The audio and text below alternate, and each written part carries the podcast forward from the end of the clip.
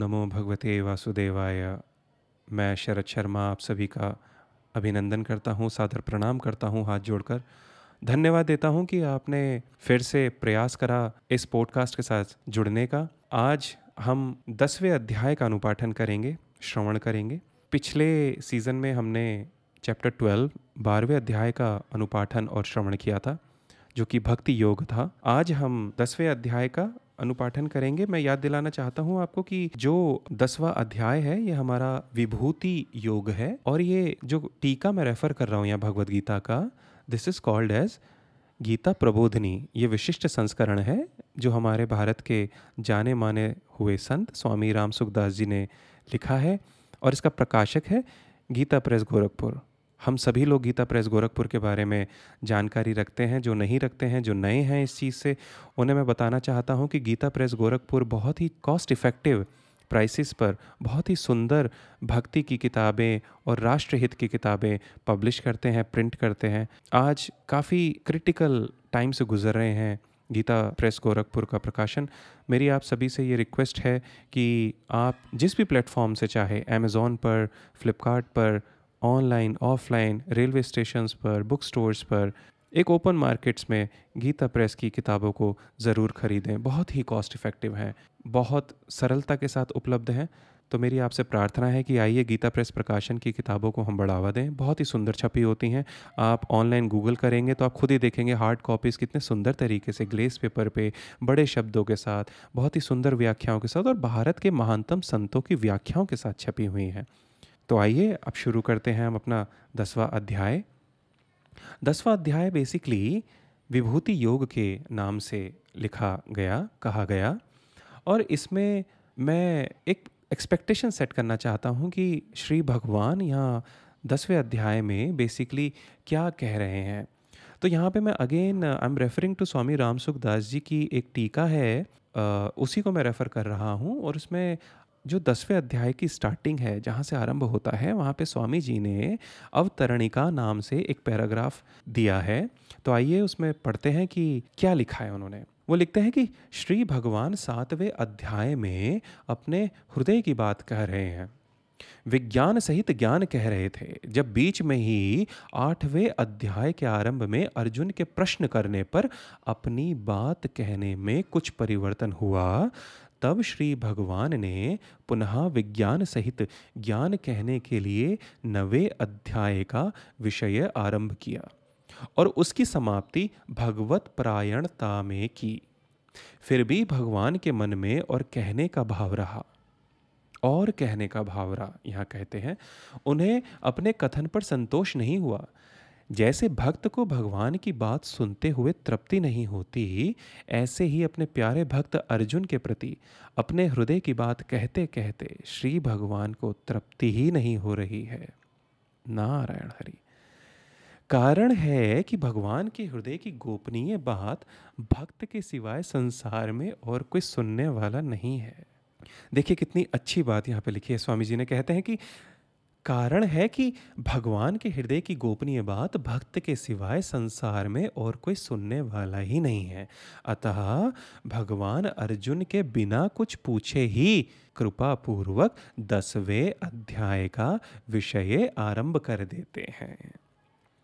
तो यहाँ पे जो ये बताया है इन्होंने कि भगवान अर्जुन के बिना पूछे ही तो जनरली अगर आपने भगवत गीता पढ़ना, उसका अनुपाठन शुरू किया हो, आरंभ किया हो या आपने सुना हो तो generally it starts with Arjun उवाच, है ना, कि अर्जुन पूछ रहे हैं, बोल रहे हैं, लेकिन ये जो अध्याय दस है, यहाँ पर भगवान कॉन्टिन्यूएशन में बिगिन करते हैं। तो भगवान क्या बोले यहाँ पे? आइए। अनुपाठन करते हैं। भगवत गीता गायन है। भगवत गीता का अनुपाठन गायन में किया जाता है। सदैव याद रखें इस बात को। प्रथम श्लोक है इसका, ओम श्री परमात्मने नमः अथ दशमोध्याय दसवां अध्याय विभूति योग श्री भगवानुवाच भूय एव महाबाहो, शृणु मे परमं वचः। यत्तेऽहं प्रीयमाणाय, वक्ष्यामि हितकाम्यया। अर्थात, श्री भगवान बोले, हे महाबाहो अर्जुन, मेरे परम वचन को तुम फिर से सुनो। जिसे मैं मुझसे अत्यंत प्रेम रखने वाले तुम्हारे लिए हित की कामना से कहूँगा। स्वामी जी अपनी व्याख्या में लिखते हैं कि अर्जुन भगवान में अत्यंत प्रेम रखने वाले भक्त हैं। अतः भगवान उनके लिए भक्ति संबंधी परम वचन पुनः कहते हैं। तो भगवान क्या कहते हैं? न मे वेदुसुरगणा प्रभव न महर्षय। अहमादिर्हि देवानां महर्षिणाम च सर्वशः। अर्थात, मेरे प्रकट होने को न देवता जानते हैं, न महर्षि, क्योंकि मैं सब प्रकार से देवताओं का और महर्षियों का आदि हूँ। हम आगे देखिए जैसे जैसे अनफोल्ड होगा ये अध्याय दस, हम देखेंगे कि भगवान अपने बारे में कैसे कैसे महात्मा अर्जुन को बताते हैं। व्याख्या में स्वामी जी लिखते हैं, परमात्मा जानने का विषय नहीं है, प्रत्युत मानने और अनुभव करने का विषय है। उन्हें माना ही जा सकता है, जाना नहीं जा सकता। ही साइट्स एन एग्ज़ाम्पल है जैसे अपने माता पिता को हम मान ही सकते हैं, जान नहीं सकते क्योंकि जन्म लेते समय हमने उन्हें देखा ही नहीं, देखना संभव ही नहीं। माता की अपेक्षा भी पिता को जानना सर्वथा असंभव है। क्योंकि माता से जन्म लेते समय तो हमारा शरीर बन चुका था, पर पिता से जन्म लेते समय हमारे शरीर की सत्ता ही नहीं थी। नारायण हरि। अपने माता पिता को प्रणाम करते हुए आगे बढ़ते हैं। तो स्वामी जी आगे लिखते हैं कि, भगवान संपूर्ण संसार के पिता हैं। यहाँ पे गीता के चैप्टर नाइन, श्लोक सेवनटीन का रेफरेंस देते हैं स्वामी जी लिखते हैं कि, पिता मत्स्य जगतो, माता धाता पिता मह। फिर गीता चैप्टर इलेवन, श्लोक फोर्टी थ्री में रेफरेंस देते हैं। पितासी लोकस्य चराचरस्य। ऐसे ही गीता चैप्टर 11 श्लोक 43 को एक छोटा सा सेक्शन का चरण का वो रेफरेंस देते हैं कि पितासी लोकस्य चराचरस्य। सिमिलरली गीता के चैप्टर 14 श्लोक 4 का एक चरण, एक अंश वो लिखते हैं, यहाँ पे कहते हैं कि अहम बीज प्रदह पिता। इसलिए परमात्मा को जानना सर्वथा असंभव है, उन्हें माना ही जा सकता है। परमात्मा को हम जान सकते ही नहीं और माने बिना रह सकते ही नहीं। जैसे माता पिता को माने बिना हम रह नहीं सकते। अगर हम अपनी शरीर सत्ता मानते हैं तो माता पिता की सत्ता तो हमें माननी ही पड़ेगी, क्योंकि ये शरीर उन्हीं का दिया हुआ है। कार्य है तो उसका कारण भी है। ऐसे ही परमात्मा को माने बिना हम रह नहीं सकते। अगर हम अपनी सत्ता होनापन मानते हैं, यानी कि अपना एग्जिस्टेंस मानते हैं तो परमात्मा की सत्ता भी माननी ही पड़ेगी। नारायण हरि, कारण के बिना कार्य कहाँ से आया? परमात्मा के बिना हम स्वयं कहाँ से आए? हमारी सत्ता परमात्मा के होने में प्रत्यक्ष प्रमाण है। जैसे हम नहीं हैं, इस तरह अपने होने का कोई निषेध या खंडन नहीं कर सकता कदापि। ऐसे ही परमात्मा नहीं है, इस तरह परमात्मा के होनेपन का भी कोई निषेध या खंडन नहीं कर सकता। स्वामी जी ने देखिए कितने अच्छे तरीके से यहाँ पे एक्सप्लेन करा है। Someone questions the presence of परमात्मा, श्री भगवान, बहुत ही सुंदर व्याख्या यहाँ पे स्वामी राम सुखदास जी ने बताई हमें। आगे श्री भगवान श्लोक नंबर थ्री में महात्मा अर्जुन को बोले, यो मामजमनादिंच वेत्ति लोक महेश्वरम सर्व प्रमुच्यते। अर्थात, जो मनुष्य मुझे अजन्मा अनादि और संपूर्ण लोकों का महान ईश्वर जानता है। अर्थात दृढ़ता से संदेह रहित स्वीकार कर लेता है। वह मनुष्य में ज्ञानवान है। वह संपूर्ण पापों से मुक्त हो जाता है। व्याख्या में हमारे स्वामी राम सुखदास जी अपने इस विशिष्ट संस्करण गीता प्रबोधिनी में आगे लिखते हैं कि महर्षि गण भगवान के आदि को तो नहीं जान सकते। ठीक है जी। पर वे भगवान को अज अनादि तो जानते ही हैं। भगवान का अंश होने से जीव स्वयं भी अज अनादि है। अतः वह जैसे भगवान को अज अनादि जानता है, वैसे ही अपने को भी अज अनादि जानता है। कारण कि जैसे संसार से अलग होकर ही संसार को जाना जा सकता है, क्योंकि वास्तव में हम संसार से अलग ही हैं। ऐसे ही भगवान से अभिन्न होकर ही भगवान को जाना जा सकता है। स्वामी जी लिखते हैं कि क्योंकि वास्तव में हम भगवान से अभिन्न ही हैं, अपने को अज अनादि जानने पर जीव मूर्ता रहित हो जाता है। फिर उसमें पाप कैसे रहेंगे?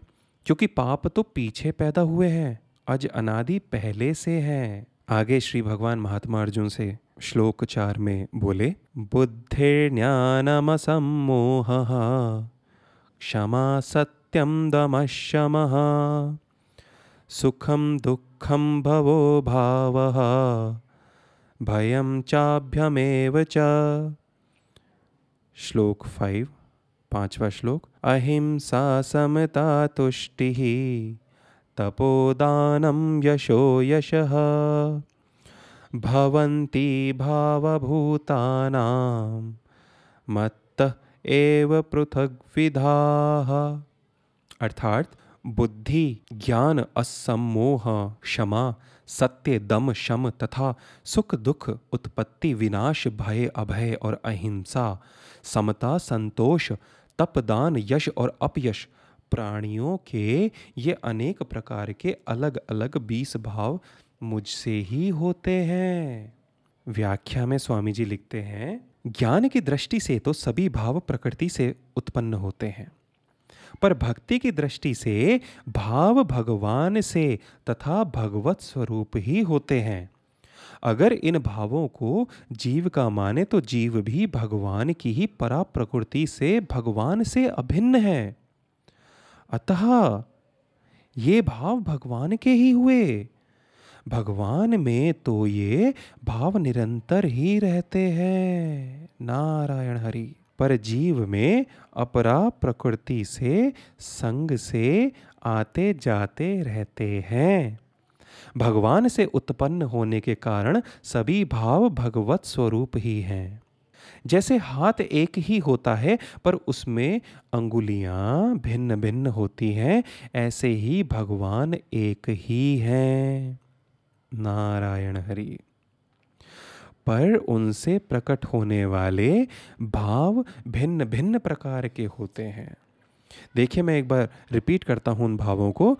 बुद्धि, ज्ञान असमोह क्षमा, सत्य, दम, शम तथा सुख दुख, उत्पत्ति, विनाश, भय, अभय और अहिंसा, समता, संतोष, तप, दान, यश और अपयश।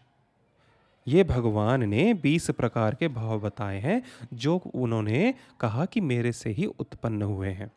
आइए इसी के साथ आज हम अपना इस चैप्टर टेन का एपिसोड वन कंप्लीट करते हैं। मेरी आप सभी से हाथ जोड़कर विनती है कि गीता प्रेस गोरखपुर के प्रकाशन। अगर आप really you are enticed to recite Bhagavat Gita, आप कोई भी टीका, कोई भी वर्जन खरीदना चाहते हैं भगवत गीता का तो गीता प्रेस प्रकाशन के बहुत ही सुंदर सुंदर टीका उपलब्ध हैं। सरल भाषा में, हिंदी में, इंग्लिश में और दूसरी हमारे भारत की रीजनल लैंग्वेजेस में। आइए उनको सपोर्ट करें भगवत गीता का प्रसार करें, भगवान की भक्ति में लीन रहें। नारायण हरि, ओम श्री कृष्णार्पणमस्तु। आइए इस प्रार्थना के साथ भगवान की स्तुति करते हुए इस एपिसोड का कंक्लूजन करते हैं।